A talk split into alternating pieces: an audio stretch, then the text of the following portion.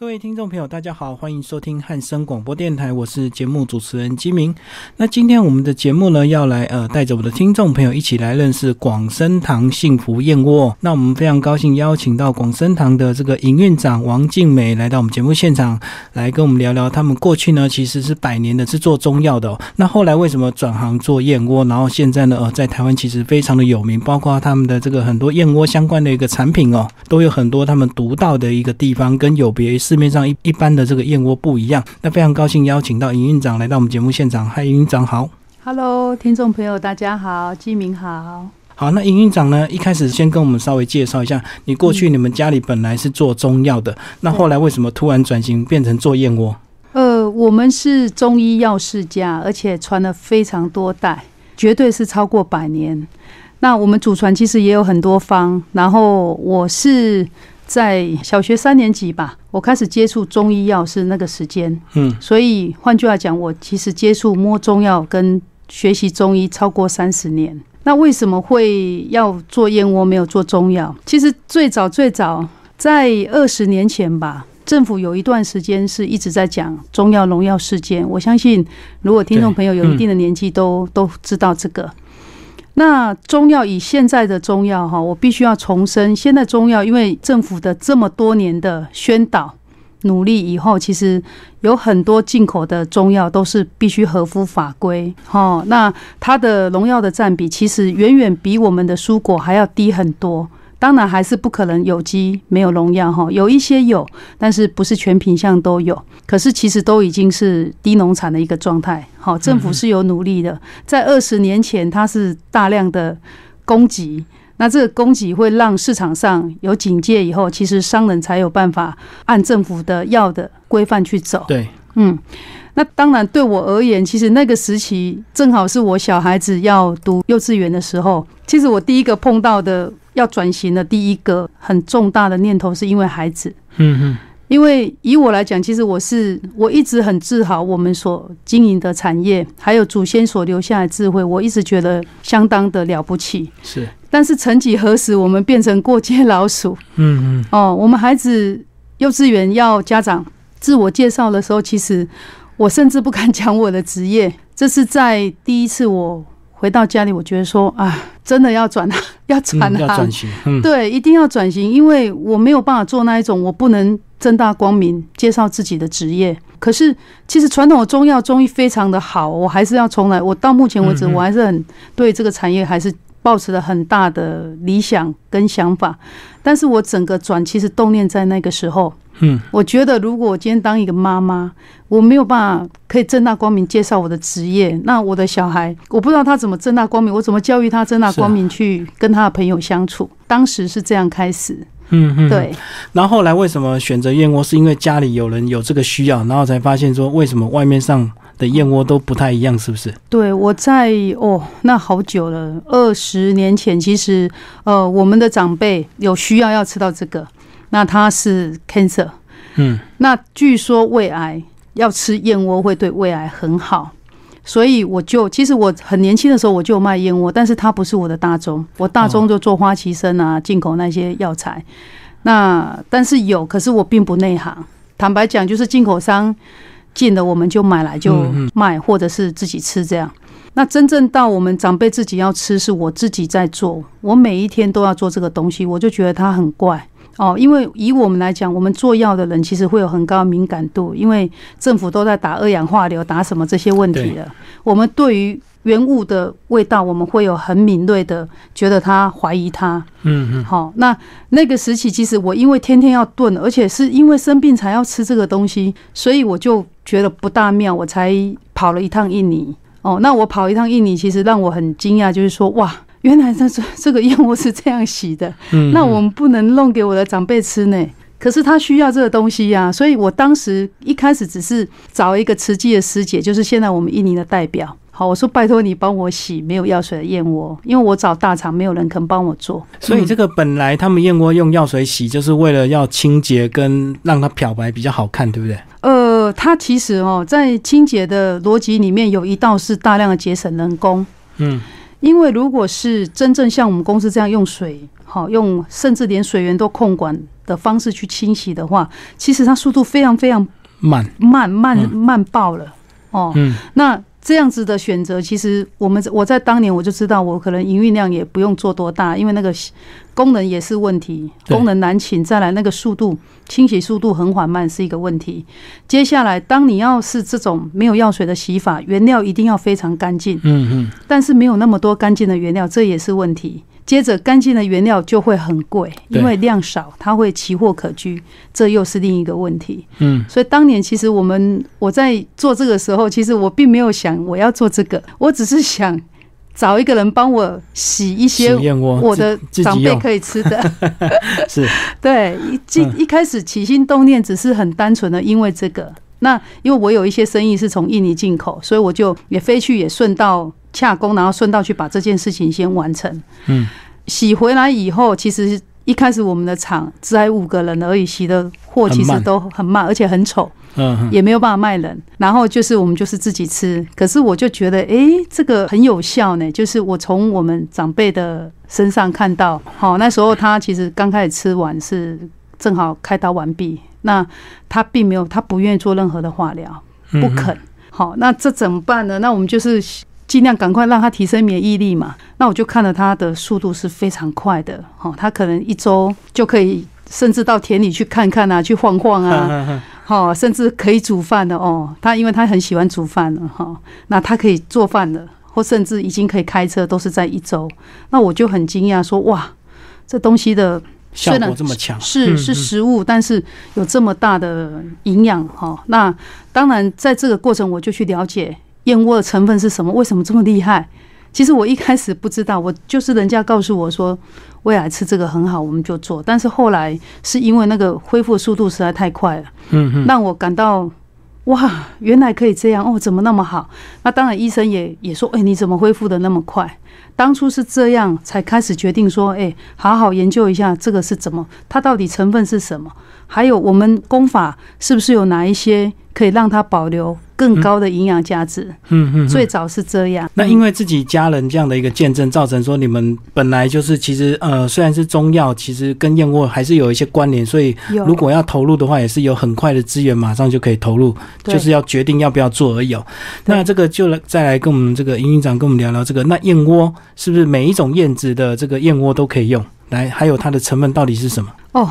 其实只有雨燕科的金丝燕可以用，是我们看得到的。比如说有一些是，比如说像家里的家燕，有没有那种那种有土的那个是没有办法使用的。嗯嗯。那可以用的雨燕科的金丝燕，它是因为哦，其实金丝燕早年在还没有盖燕屋让它居住之前，全部都在岩洞里面。嗯。那因为地形险恶，所以它飞出去的时间。觅食的环境整个都不如一般，比如说可以吃到稻谷啊，吃到什么的燕子，所以才会变成说，它常年下来，它们整个这个科目的这个燕子，所有的觅食的方法会变成不一样，还有它所吃的食物会变不一样。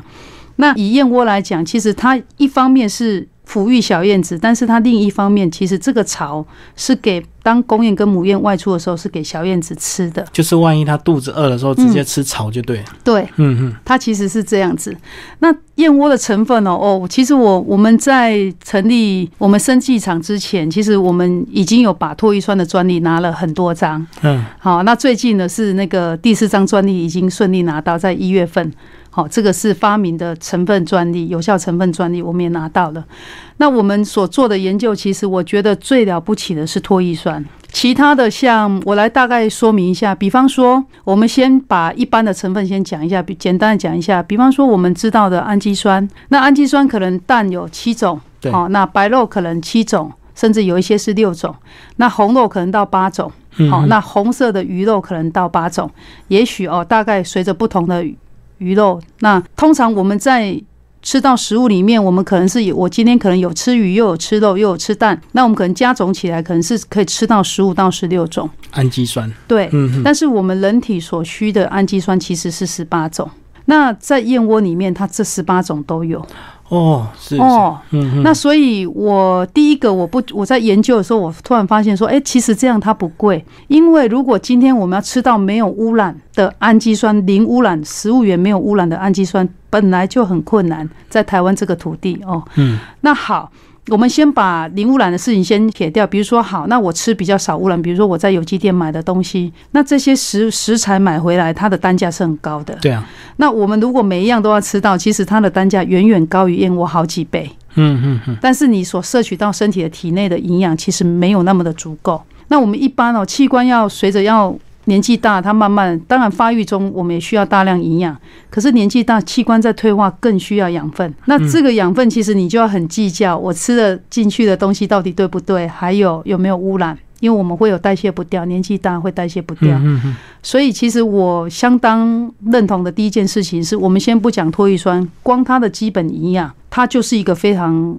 好的优质蛋白，而且哈，它的分子结构是所有动物类蛋白最小的分子，所以人体比较容易吸收。这样对，年纪大的长者吃的可以百分百吸收，那比他吃的三斤肉还有效，比他吃半只鸡的鸡汤还有效，是这个概念。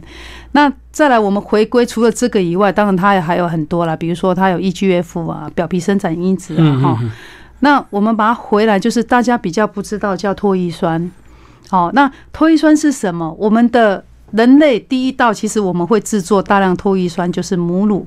嗯，初乳的母乳大概占百分之二十五是唾液酸，这不是我发明的，是专家发明的。是，所以你有没有发现说，现在如果有四五十岁以上的那一代的人，其实我们的童年好像没有什么过动儿。你有没有觉得？哦，你这样讲就是以前的人都喝母乳比较多。对对，这个唾液酸里面其实呃，在我们大脑的。我们大脑的器官里面是相当需要大量的唾液酸去维护它一定的营养，而且它可以从神经干节做传导。好，所以第一道其实在母乳就有。那我们来想一下，食物里面哪一些是有的？比方说啊，蛋也有，嗯，但是极少。好，那蜂王浆也有，可是极少。嗯嗯。如果我们做一个对比，这是日本的博士讲的哦，蜂王浆对燕窝，它大概脱衣酸的比例是一比两百。所以燕窝大过两百倍，对。那嗯，其实我挺有趣的。我在很多年前，应该是七六七年前，其实我知道唾液酸，但是我不知道这么厉害。我完全是因为我们的产能一直都做不了多少哦，我一直在面临缺货没不够卖的状况。对，让我伤透了脑筋。然后我才有一天才跟我们董事长讲说，是不是我们有机会哈，我们来做一个不要人工的。这样做这个事业真的做的好痛苦哦，量才起得来就对。嗯嗯。那我们当天晚上决定好，我们隔天他就开始执行。那当然这个不要人工，当然就萃取嘛。只是说萃取我们要以何为指标成分？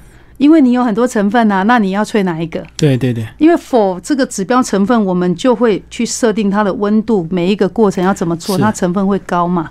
所以在那个时间点，我才知道原来脱衣酸这么厉害，因为我们有去查，还有跟一些博士的团队大家研究，好吧，那就以脱衣酸为指标。嗯嗯，好，所以我们整个研发就是脱衣酸先先为指标确定好以后，接下来怎么做脱衣酸会含量很高，但是消费者不会花很多钱，成本不会很高。接下来下一段是怎么做？除了脱衣酸，我还可以把其他的东西都保留住，可是我们不会让我们成本增加。这个都是非常厉害专业的技术。那其实我常常在笑说傻人有傻福，我当年就是拱拱啊者，因为要不要让不要让我们东西有有药水。所以我一直绑住那个产能不足的一个状态。嗯，好，而且功能只要跑了，我心情都受了很大影响。哦，因为很难培养，而且这个要花很多时间才能去把一个呃燕盏把它拔干净，这样。不是，这主要还有一个就是说，比方说我们好不容易训练半年了，他已经可以。独当一面，把它都做得很好，结果他可能回去放个假来就就被人家卷走。嗯嗯，而且运气不好，有时候会碰到不好的功能，他可能不是他走，他可能帮你带，把你的 二三十个人都带走。嗯嗯，然后就觉得哦很挫折，觉得为什么我们都那么多，我们在做对的事情，可是为什么挫折是这么多？当年其实也比较年轻，那时候都心情都是反反复复，心比较大，就对。对，那是因为这样子，我才我们。才说，我们才想说，我们来做这个。那没有想到，在燕窝里面有这么珍贵的成分，是这么重要，对于人体。其实，在那之前，并没有很深入的去研究脱衣酸。哦，所以你们本来很自然，只是说很做一个很健康、很天然的这个燕窝给大家来买，但是因为这个量不够，所以这个量有限，就对。后来才想要怎么把它量产，量产就要针对它里面的哪一些重要的成分去把它萃取出来。对啊，对啊，就是有效的成分有哪一些，然后接着除了有效成分我们萃到最高的时候，接着我们怎么样保有其他成分？我们之所以可以拿很多专利，并不是说我脱一霜可以萃多高，只是这一个。因为如果是这样，你就可以用很多，它一样会很浓。对，不是这个概念，而是说，当你很浓的时候，你又有办法同时把。其他的成分都留住，嗯嗯，好，我我认为这个是相当我们自己觉得我们非常自豪、觉得很厉害的地方。那我知道这个一开始你们在做的时候，还没加入这个萃取娜娜这个系列之后，其实，在一开始好像也面临这个价值跟价格，有些消费者一开始不太能接受嘛，因为怎么觉得怎么卖那么贵？那因为其实市面上便宜的燕窝太多了嘛。对，啊，是后来才慢慢大家有这个食安的问题，才能够接受你们的价钱这样。所以哈，我常在讲，我说哈，食安风暴让很多做食品业的人倒闭，但是他却是我的救命大恩人。嗯，其实我年轻的时候我就一直讲，一直讲，讲这个没有药水。可是当年的市场，因为你想嘛，哦，对我还要讲一个全干的问题，我一直在讲，因为不可以有水分，要不然会质变，会霉在里面。是是是，那霉在里面，霉菌绝对是杀不死。这个是很可怕。后来林杰良医师也一直在讲这个，我就很开心，终于有一个专家一直在提倡这件事情。那除了这个以外，就是全干，那当然你成本会很高嘛，因为片数很多啊。而且这个如果是湿的话，还有点水的重量，就对。对，而且会有霉味的问题。那我们的东西是我片数又很多，可是我也不可能会有霉味的问题，因为我们控管是很多道的。可是这种很大量的坚持，其实让我曾经一度快要倒闭，我的货都卖不卖不掉，就是大家觉得价钱太高了。对，就是当年的市场，其实我们可能只是比市场的单价可能只是贵大概四十趴，但是我的货的片数是对一倍。换句话讲，我没有比较贵，只是消费者一听啊，几斤瓦贼多少钱一斤？那你就完了，你还来不及告诉他，我我有一百多片，别人才六十片，他就觉得你比较贵。他只听到一斤，他没有去想这个片数跟里面到底干还是湿的。对，还有他呢有没有药水的问题这一些。其实，呃，我在早年在做的时候，有一大票忠实的粉丝在我的客户群里面。嗯，但是我赔钱赔在哪里？赔在我展出去的百货或门市那边都一直在烧钱，因为我们的第一线的服务人员不是我。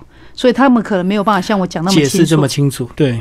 所以我就边边我们母公司赚的钱，边一直在烧，然后边不甘心的努力往前走。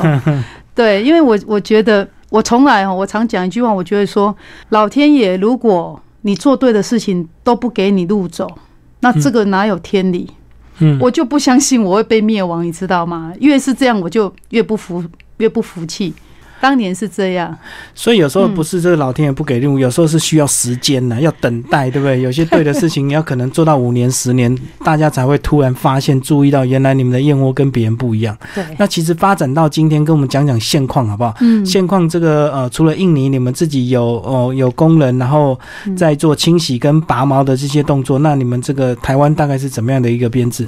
我们台湾有自己的生技厂。我刚有说那个脱玉酸的萃取，嗯，那这个不能让人家做，这个不能委外代工。哦，因为有技术的问题。对，而且这个设备必须，我们的设备哈是否专门要萃取这个脱玉酸所开发出来的。呃，世界唯一一套的设备，因为目前没有人是针对脱要萃臭味酸去把这个设备弄起来。它里面包括枪压，包括这些冷热交换啊，什么全部都是都是因为要做燕窝萃取，然后去把它建构出来的。那除了这个，我们也我们也在我们设备里面，我们有自己的喷雾造粒机，所以我们一萃取完以后，立刻可以造成粉状的颗粒状的有载体的呃拉娜，就不需要说哦，那我在进冷冻，然后再拿出来哈，那要怎么样？我们目前我们的设备是立刻可以照例。嗯嗯。那这个可以照例的过程，其实呃，当然成本的损耗会再更降低，消费者可以买到更更合理的价格。那另外一个就是说，呃，它也带来很快速高量的一个产能。对。如果我们今天把它先储存，然后再拿出来做，跟直接做完直接喷雾照例，那我的速度是更快，很快哈。所以我们可以很短的时间内，可能两三天就可以收一次工，然后数量都很多。嗯，那就跟我们以前那种 怎么都做不出来是是差很多的。那除了这个，我们还有呃，我们有我有两条产线，生技厂。那生技厂。另外一条产线是除了台湾的 QC 部队，我称为铁娘子部队，就是印尼挑完了燕窝以后，我们进到我们的台湾还要做 QC 的动作。嗯，那我们必须确保尽可能的百分百确保消费者所饮用的即食燕窝产品，因为这没有药水，所以你只要有一点点脏污有毛，一定看得到。嗯嗨，那我们必须尽可能确保是挑到很干净，所以在台湾有我们的。QC 的部门专门先把它再挑干净。那挑完了以后，我们有一套是市场上也目前业界没有人还没有人使用的旋转式杀菌釜。嗯嗯。好，那这个旋转式杀菌釜的作用就是它可以很快速的升温，然后很快速的降温。那以温度来讲，在燕窝的世界，它是决定品质的一个很重要的一个要素。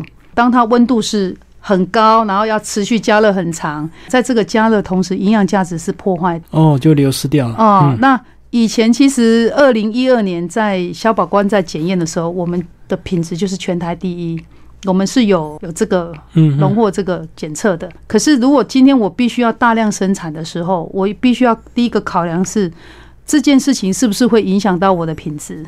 如果是会的话，我我就会却步，因为我不想莫名其妙把我的第一名。变不见了。嗯，对。所以我们在在投资这个产线的时候，其实不只是这个旋转式的杀菌服，我连那个整个自动充填的那些设备，包括呃德国进口的金属检测器，在我们的厂内，我们目前的现况是，我们可以速度再快一些去生产它。比如说一分钟可能可以六十六罐。那进我们杀菌服，它是很快速的升温，然后让像这一只会站立的燕窝，它就是在杀菌服里面做的一只产品。那他就让它在杀菌釜里面熟成，嗯，好，在里面把它煮好。那如果是这样子，就跟传统又不大一样。传统可能是我先外面先煮一煮，以后装进去再做后杀菌。那这个状况就是你把外面那一个煮的那个过程让它节省，让它在里面顺便煮后，然后顺便杀完菌，就一次完成。那这样子其实营养价值就会保留很高。嗯嗯。所以这个如果打开来喝，它不只是干净的味道，它不只是。会站立，然后都是燕盏做。其实它的营养价值，在我们的测试里面发现说，哇，这样子跟我们人工煮起来的会差不多，甚至有一些有有部分的哈，部分的燕盏做出来会再更好。嗯嗯嗯。所以我们我们才我们在做完测试以后才。再砸了几千万，把第二条线把它弄起来，每一条线都是几千万。哦，就是先测试第一条成功之后，再砸第二条，就是为了产能的问题。嗯嗯嗯，因为你我们一直觉得说，如果这东西很好，可是它不普及，那这件事情的意义就变得很小。嗯，好，因为一个人每一个人一辈子要做的事情，他有他的除了赚钱以外，有一定的。理想跟梦想，我相信我们台湾很多的企业家，或是说很多的品牌都是这样。对啊，因为其实大家都知道燕窝很好，可是呢，都会觉得燕窝很贵，然后它是这个非必要，除非你真的生重病，你才可能会花一点钱去买燕窝来吃。你不可能把它变成天天的保养品来吃，所以这也是你们要去突破的一个地方，对不对？怎么样让它这个价格能够普及化？我们已经突破了，嗯，就是变娜娜萃取。对我那时候其实哦，连这个会站立的燕窝，它都是价格都是相当合理。我那时候在做娜娜的时候，我就有一种想法，我觉得如果我今天可以做出一个是市场价格在啊每一个人都吃得起，比如说四千块有找一个状态，就一个月花四千块，对，哈，那么你每一天喝咖啡，如果你天天喝，一个月也要。可能要三四千块，没错啊，一边一天如果 一百块的话，也要三千块，对，差不多价钱。那如果我们可以做出这样的产品，那会很完美。我当时哈，我们产品还没出来哦，然后我就在想说，那个价格应该要让它在这个这个位阶，那么就有很多人他是吃得起的。所以我们的产品像我们娜娜纯粹这个是没有放其他，它就是燕窝纯粹的这个部分，这个就是有单价是比较低的，是有。一个月其实四千块有找。嗯嗯嗯。那另外我们是做药起家的，所以我们祖传的方有很多，像我们有很有名的叫枇杷燕窝枇杷膏。对，所以它就是燕窝结合枇杷这样子的功能吗？对啊，把燕窝跟枇杷膏结合在一块，其实枇杷膏会助长燕窝的效益。那因为有了燕窝枇杷膏的效果也比较好。好，还有我们很有名，像女宝膏、燕窝女宝膏是女生在吃的。那这种东西都是已经变成是八百块以下一盒，八百块以下的单价。嗯嗯，那就更多人吃得起我们公司的产品。因为早年我在做，其实要吃我们东西，一个月你没花个一万多，没办法吃呢。对啊，就是感觉是不同世界的人，大众消费还是没办法一个月花一万块来吃这些东西。对，但是这个产品像女宝膏，比如说它。它推出以后，其实有一些女性，我一个月可能喝两盒，吃两盒，可能我花一千多块，我该保养的我都有保养到了。嗯，那这件事情对我来讲，我认为是比较有意义的。那不是赚多赚少的问题，不是这个，嗯，而是说，如果这个东西我亲眼知道它那么好，那么它能不能普及，那就是很重要。我认为很重要的一个对一个要件哦。那像我们把产品把它在。加上药材，我们原来我们祖传就有的方，把它结合在一块，那那样子消费者可以花很少的钱，每一个月都可以保养。哦，我觉得这很棒。嗯，对，所以我们我们的现况，其实我们推出的产品，其实像女宝膏、枇杷膏，全台有一千多个通路哦，都有贩都有上架卖我们的东西。大型的像宝雅、信医、康士美，还有药师。好，那其他像有一些是连锁，比较中小型连锁。连锁的药房，嗯中药房或西药房都有在贩售，已经有超过一千家。除了这个东西好，这个顾客多之外呢，我觉得另外呢，这个呃，现代的这个消费习惯呢，这个很多商家还是要想尽办法办了很多这个活动啊，来促销、来宣传、来让更多人知道。那我相信在这个行销方面，你们应该也是有找了很多这个年轻的心血一起来推，对不对？诶，有。但是我我们创业这么多年来哈，我我常常记得第一次我。公公讲的一句话，嗯，他说：“哈，你忙像人安尼欧北点个关关在欧北怕着咯。”我就问他为什么？哦，那个是以前的策略。对，他说：“哈，没给你出给是你的好人客，没啥会变冤大头。”嗯嗯嗯。从此他讲这句话，广生堂其实二十二年来，我们都是不二价，顶多就到九折。所以，我们状况是我一年四季我都用一个平价的方式供应，就很实在的价钱。哎，对，嗯，不要让有的消费者买的很高啊，有的买的哦，他突然去捡到很大的便宜。哦，那买的很高是你的好客户，结果他变成他吃亏。哦，因为他信任你，他觉得这个价钱很实在，他就买了。结果过两天看到你打对折，他就气得要死。不行，我我我们没有这样做，所以其实通路都不大爱广生堂，因为广生堂很硬。哦，叫你要干嘛乱打折你都不肯哈，人家都乱都一直啊，这个什么几件乱配一通这样折很多，那我们公司都。我都不同意这样做，就是红绿配啊，什么这样的一个活动，然后怎么第二件五折，哪有这样？你这样子，你你要把你的原价要拉好高，哎，要变成是这样。其实这招好像大家现在都比较知道，什么买一送一都是 价钱贵上去之后再买一送一，很多量贩店、大卖场都在弄这一招啊。我们几乎没有这样做。那如果我们真正有这样做，像现在的活动，比如说我们因为拿到第四张专利，哦，比较大的一个对，然后又是二十二周年。的周年庆，所以好事成双，所以像我们娜娜哦，那个刚刚讲那个三千九百八，现在的活动就有买大送小，嗯嗯，我送的是随身包，就是比如说我们包的，对，西带娜娜是整罐的啊，一颗一颗的，那另外那个是 PT 拼 PTP 定。就是一包，但是你可以带在身上的那一种。我们可能顶多在我们公司顶多活动就是这样子，可是这样已经差很多，因为那是一百二送三十。哇，那已经差很多。但是我不会轻易让我们的价格是我要定很高，然后再来打折，这不是我们我们的风格。我们策略不实在的。那这样子，以台湾目前这个燕窝的市场，这个后面有追兵吗？这个广生堂已经在台湾算很大了。那有没有一些？因为大家总是说看到好的东西，这个风潮起来之后，很多人就想跟上嘛。我觉得我不知道该讲我是幸运还是我是辛苦的。其实，在我呃，我们是独资公司，嗯，哦，就因为我们是独资，所以我们很多决策是相当快速的。哦，想好做就立刻做，明天就开始做。但是呃，可能在我们建完厂的这一段，其实正好碰到燕窝大量起价。嗯嗯，那个价格一公斤大概多了一万多块，哦，那这件事情其实对我来讲是辛苦的，因为我因为要建厂，所以我原来其实我大概都两三吨的存货，但是因为在建厂要烧一亿多嘛，所以变成说我很多货是先把我库存先卖掉，但是我把卖掉的钱拿去建厂，建厂，嗯，结果这下惨了，建完厂以后货也卖完了，对，啊补库存，库存大涨价。嗯。可是这件事情也另一个，我们把它很多事情要乐观看另一面。我在涨价，别人成本也在涨价嘛。对啊，那可是我们当初其实像娜娜哈，娜娜这个产品，因为要我自己的厂做好了才可以可以大量生产，所以我有买好几吨的库存，但是那个成本是低的，可是是。诶、我应该怎么讲？是我在短时间内都不需要再采购的一个数量，好几对吨哦，哈。嗯嗯，可是这个成本现在是，如果以现在的市场价格，可能跟我当初跟六七年前比，可能是三倍。哦，同样的原料可能是三倍。那我在想，即便有追兵啊，哦嗯，他可算那个市场价格一算，哇！那如果他他的三倍起来，他的成本可能会比我的售价还高。我相信他会觉得，嗯，啊，今天洗洗这个是疯子嘛，做不下去，我没利润，你知道吗？嗯对，因为你是三倍低的这个成本，对我当嗯年，所以我现在在卖的成，我卖的单价是还蛮便宜的，我嗯并没有涨价哦。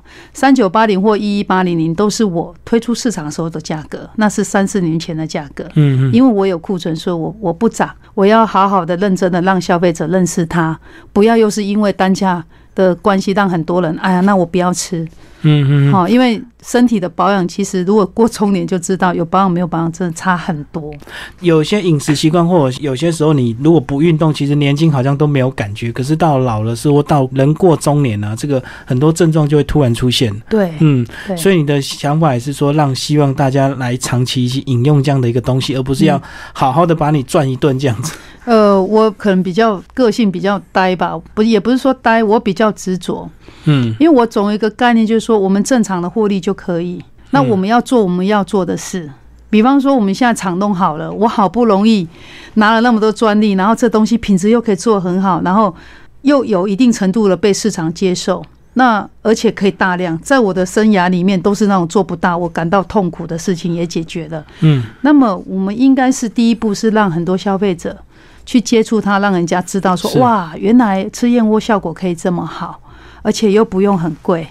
所以我不会是想法是哦，那这样我们要赶快要起价。目前来讲是没有这个想法。嗯嗯。好，直到我们库存真的成本开始贵了再说吧。那下一步有打算这个让自己转型，像台湾现在很多流行这个观光工厂这样子，呃你们自己有这样的一个打算吗？呃，其实我的设计厂做的非常的漂亮，而且所有观光工厂有的设备我都有。嗯那只是说我们我们因为业务量很繁重，那其实我要在这边啊，如果有兴趣来我们广生堂上班的，赶快投一下履历吧。我觉得我们台湾的老板有时候都有那种共同的痛，就是人才在哪里找不到，嗯找不到。嗯好，那如果我没有人，其实就算我设备都好了，其实我的观光工厂一直没有办法有有办法正常的运作，因为可能如果有人要来参访，我得预约，对，嘿，那预约完，我可能要把我业务部门调过来来支援，那也许他们的既有的行程，他们可能都会耽。会耽误，所以我目前是设备全部都弄好了，但是我们还没有有有能力。细致的在地人、哦，还要提醒一下是戏子，最好住在戏子，因为我们工厂在戏子，嗯，细子的在地人，然后最好是当地居民，因为我突然发现，在台北市人好像不大愿意去戏子上班，我有这个苦恼哎、真的跟你说好哦，然后我回去就。再来写一个赖，告诉你说，因为考量交通因素，所以决定不能去报道。就是戏子来台北上班很正常，可是台住台北去戏子上班，他们就感觉好像有点好像很远很妙哦。嗯那这个是如果我们有办法找到适当的人才，其实我们观光工厂应该是今年就要正式让它开始可以对外营业。哦，所以印尼都好了，只差人才啊。对，对嗯，而且这个每一次都有导览人员。其实像现在很多这个台湾的这个工厂也是都转型成观光工厂，倒不是说观光工厂可以赚多少钱，而是它可以第一线直接跟消费者互动，然后让消费者真的看到生产流程，就会对这家企业更加有信心。这样，对，主要也是这样。还有就是说，有一些市场的观念，它需要被导正。嗯那透过观光工厂，其实哦，原来这东西是这样做。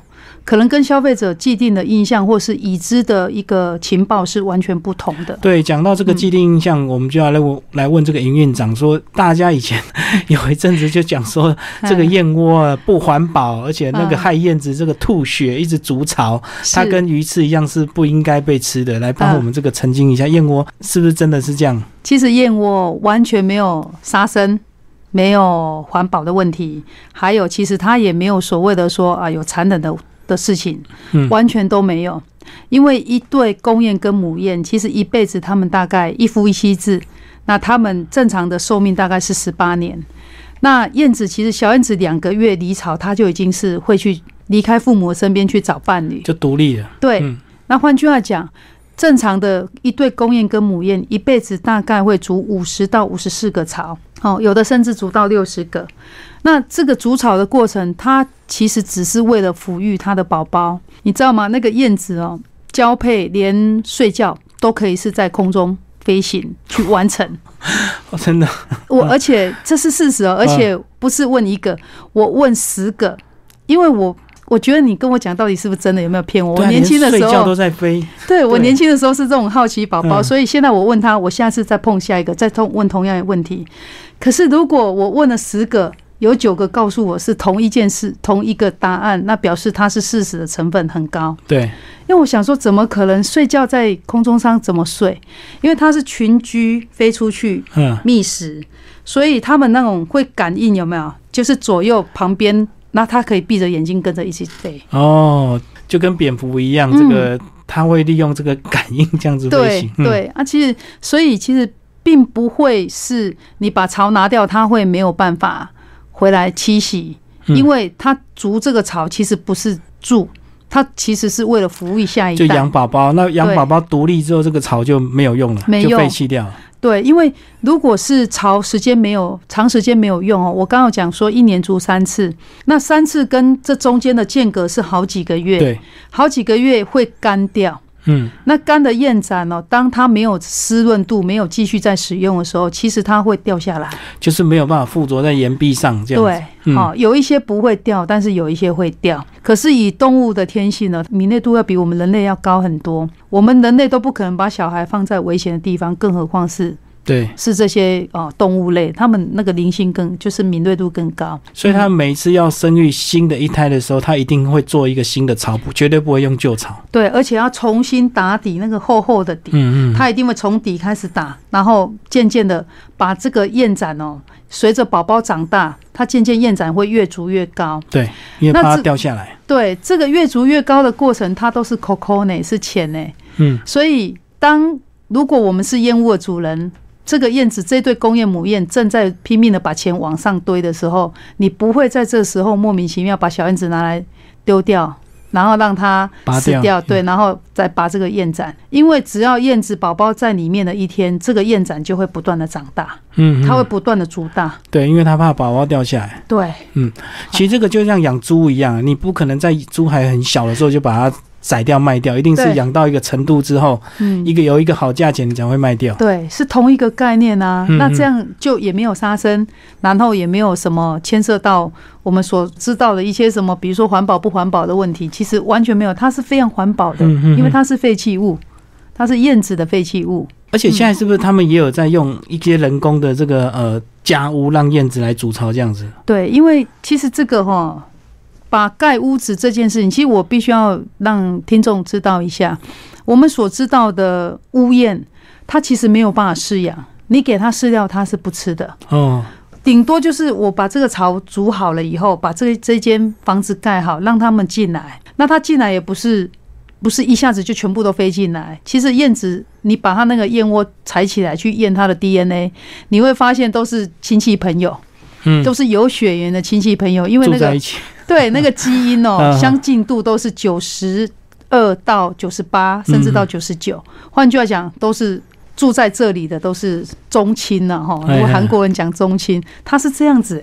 所以，呃，理论上来讲，燕屋的主人对于燕屋，其实除了进去打扫以外，其实不大容易进进去，因为如果人的味道进去太多，那个。燕子有时候它就不飞来煮，是，嗯，哦，甚至他们会大量迁徙，对。所以通常连要进去打扫那个燕屋，通常都要换衣服，是那件衣服永远挂在里面的衣服，他要把它拿出来穿好。就是本来就有燕巢的味道的衣服，对，不要我们人工人味，对对对，有有人味混进去，甚至是到这样，好，包括它燕屋的声音什么，那么你就要去想说，那这样子怎么去？怎么去饲养它？它不吃啊，对，它得要飞出去，然后才去觅觅完食以后，它要看到那个东西是活的，它会动，它才会动。嗯嗯嗯。然后接下来还有一个问题是，这个东西是会给它的燕燕子宝宝吃的，对，所以它一定得一定得飞的理由，是因为它不知道那个到底是不是对的。嗯嗯。你供养的东西，你那个饲养的那个那些东西，因为如果可以饲养。那不是现在这种状况，那会繁殖的量会再更大，就是因为它不吃，它就是它有天生的敏感度，对，它只能野外去把这些食物赶快快速的吃到嘴巴，然后叼回来，好存储存在它这个位置，这个哦食道跟还没有到胃袋前面这一段，然后快速飞回以后，然后赶快第一个先喂食它的孩子，对，第二个把剩下的东西把它筑巢再筑高。嗯，然后再出去，再回来，反反复复在做这个动作，所以它巢不高也不行，因为宝宝大部分都自己在巢穴里面。是是是，对。